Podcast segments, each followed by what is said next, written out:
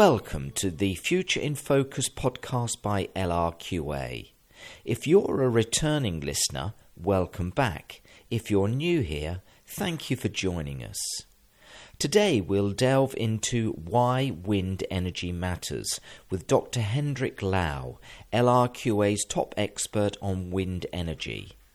He'll cover the significance of wind in the renewable energy landscape and examine the upcoming challenges and opportunities for developers. Hello, everyone, and welcome to the Future in Focus podcast. My name is Dr. Hendrik Lau, and I am the territory sales lead for Germany at LRQA. Additionally, I'm a technical expert in the field of renewable energy, specifically in wind and solar. In my position at LRQA, I use my knowledge to assist clients from all over the world in making the transition to cleaner energy sources. We aid them in reducing risk, promoting safety, and meeting sustainability goals. Thank you, Hendrik. Now, why is wind so important as a renewable energy source? The importance of wind energy as a renewable energy source cannot be overstated. It is a clean, sustainable, and abundant source of electricity, making it a crucial tool in the fight against climate change. One of the key benefits of renewable energy sources, such as wind, is their decentralized nature.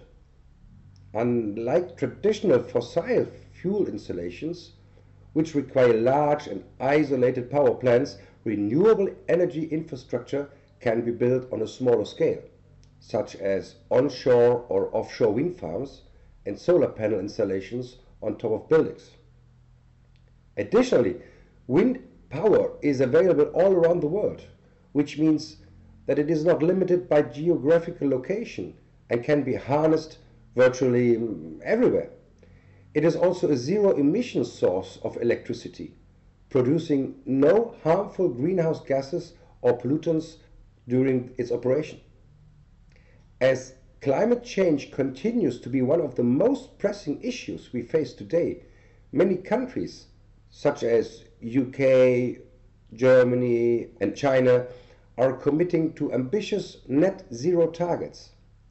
To achieve these targets, we must scale up our ability to generate electricity from wind power.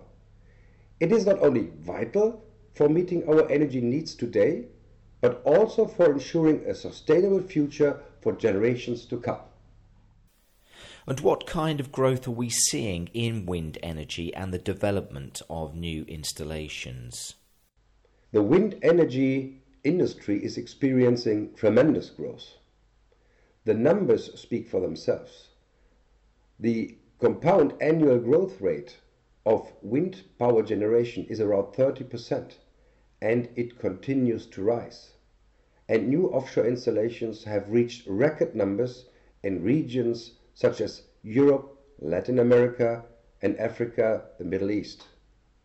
Additionally, 557 gigawatts of new capacity is expected to be added in the next five years. While these numbers are impressive, to truly make a meaningful impact in the fight against climate change, the growth in this sector must significantly accelerate and even quadruple in the coming decade. To achieve net zero by 2050, and for countries such as UK and Germany to meet their ambitious climate goals, the wind energy industry must continue to experience this kind of growth. Our next question is What challenges do developers face when planning and building new wind energy facilities? When it comes to planning and building new wind energy facilities, developers are facing a number of challenges. The first and most significant challenge is the cost. Developing wind energy projects whether onshore or offshore, requires a significant amount of funding. Despite receiving government funding in most European countries, the availability and reliability of this funding can be uncertain and subject to political changes. Another major challenge is the supply chain. With high demand for wind energy projects, developers are facing difficulties in building and managing new global supply chains and auditing new suppliers globally. Additionally, there are concerns about the current supply chain capacity to meet the growing demand for wind energy. It is projected that by 2030, around 380 gigawatts of new wind power will have been installed globally, which roughly translates to approximately 190 to 200 new wind farms. Climate change is also a challenge, especially in Northern Europe, where there are more drastic changes in weather like rougher, higher winds and record-breaking temperatures.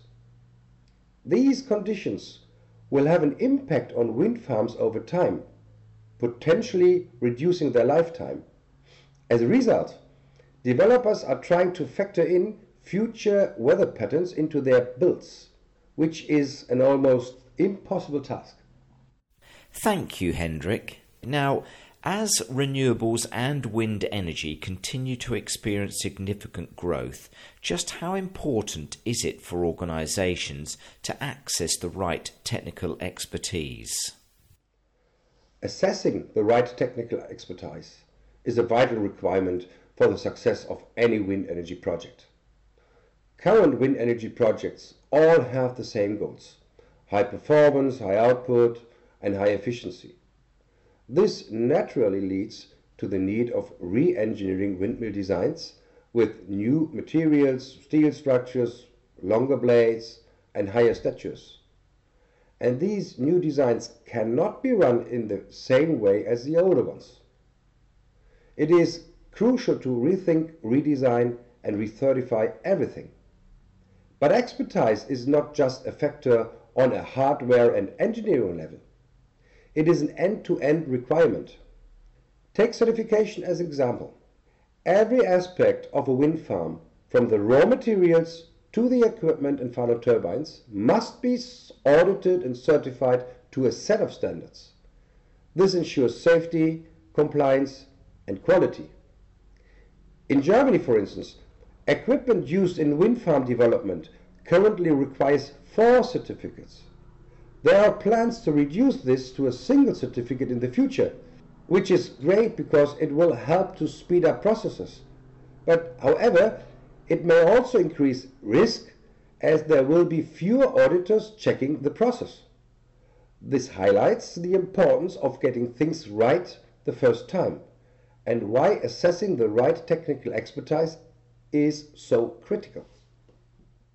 When considering a typical wind energy project, what is the role of the supply chain and why is it so important? Wind energy projects are designed to be as efficient as possible, and the sooner they are connected to the grid, the better the results will be. However, this means that every wind energy project must be meticulously planned and managed for cost, time, and quality. Most wind energy projects rely on extensive global supply chains for specialists' knowledge, equipment, and services. But managing multiple supplies across different locations can introduce risks. For example, risks related to quality management or contractual requirements. Furthermore, if there are fewer certification requirements in the future, the potential for firms to enter the supply chain with lower quality materials, products, and services will grow. To protect against this, engineering, procurement, and construction companies, so EPCs, need to implement robust supplier audit programs and quality assurance processes. This will add to the workload of EPCs so it is important to work with the right technical experts to build effective supply chain assurance programs that mitigate risks through measures such as supplier audits, site inspections, and supervisions. Each project and individual asset generates its own risk profile as does each supplier. To truly optimize the performance of equipment and facilities, best practices must be implemented and followed by all parties at every stage throughout the life cycle of a facility. This typically requires specialist expertise and knowledge of relevant laws, regulations, and certainly international standards. What is the typical lifetime of an onshore or offshore wind energy facility? And how can organizations extend the life of their assets and optimize operational performance? Wind energy facilities are engineered for a lifespan of about 20 to 25 years. To ensure that this lifespan is met, regular servicing and inspections are crucial. While it is possible to extend the life of these assets, it can be a challenge and is not as common as in other industries such as automotive or aerospace, where this is a standard operating procedure. We are seeing a growing market demand for risk-based inspections, where companies like LRQA inspect assets against a range of different criteria, which in some circumstances could lead to the extension of an asset's lifetime. For example, on a, on a typical offshore wind farm, there are steel structures such uh, as, such as windmill jackets that are in contact with salt water. These jackets have a corrosion allowance of, let's say, about 3 millimeters. If the corrosion allowance of these steel jackets is found to be below its predicted corrosion level, then there is no reason why the asset's life cannot be extended. The same applies to windmill blades. Over time, vibrations can cause cracking. But if these cracks are found to be at an acceptable length and width, then the asset's life can be extended. By having assets regularly service inspected, especially when they are approaching the latter years of their expected operational lives, organizations such as LRQA can extend the life of their assets and improve their operational performance. And finally, Hendrik, what does the future of wind energy look like? The future of wind energy looks incredibly promising. As we continue to strive for greater efficiency and higher performance, we will see the development of larger and taller wind turbines that can harness more wind power. Right now, wind turbines generate around 15 megawatts of energy. But in China, for instance, we are already seeing turbines that can generate 20 megawatts.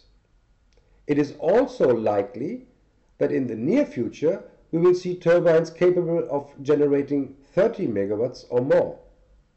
We are also likely to see changes to offshore wind farms which are currently anchored to the seabed with a maximum of around um, 50 meters.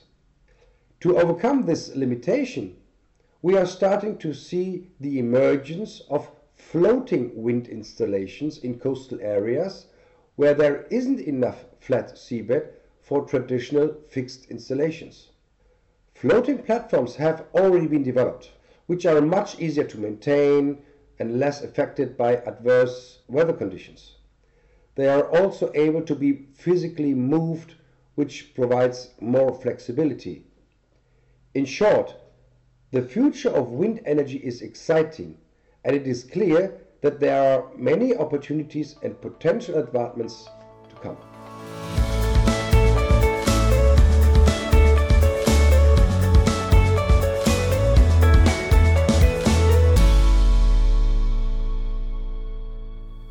Thanks for listening to the Future in Focus podcast. Please visit our homepage on Spotify to listen to more episodes and stay up to date with new releases. And to find out more about LRQA services, please visit www.lrqa.com.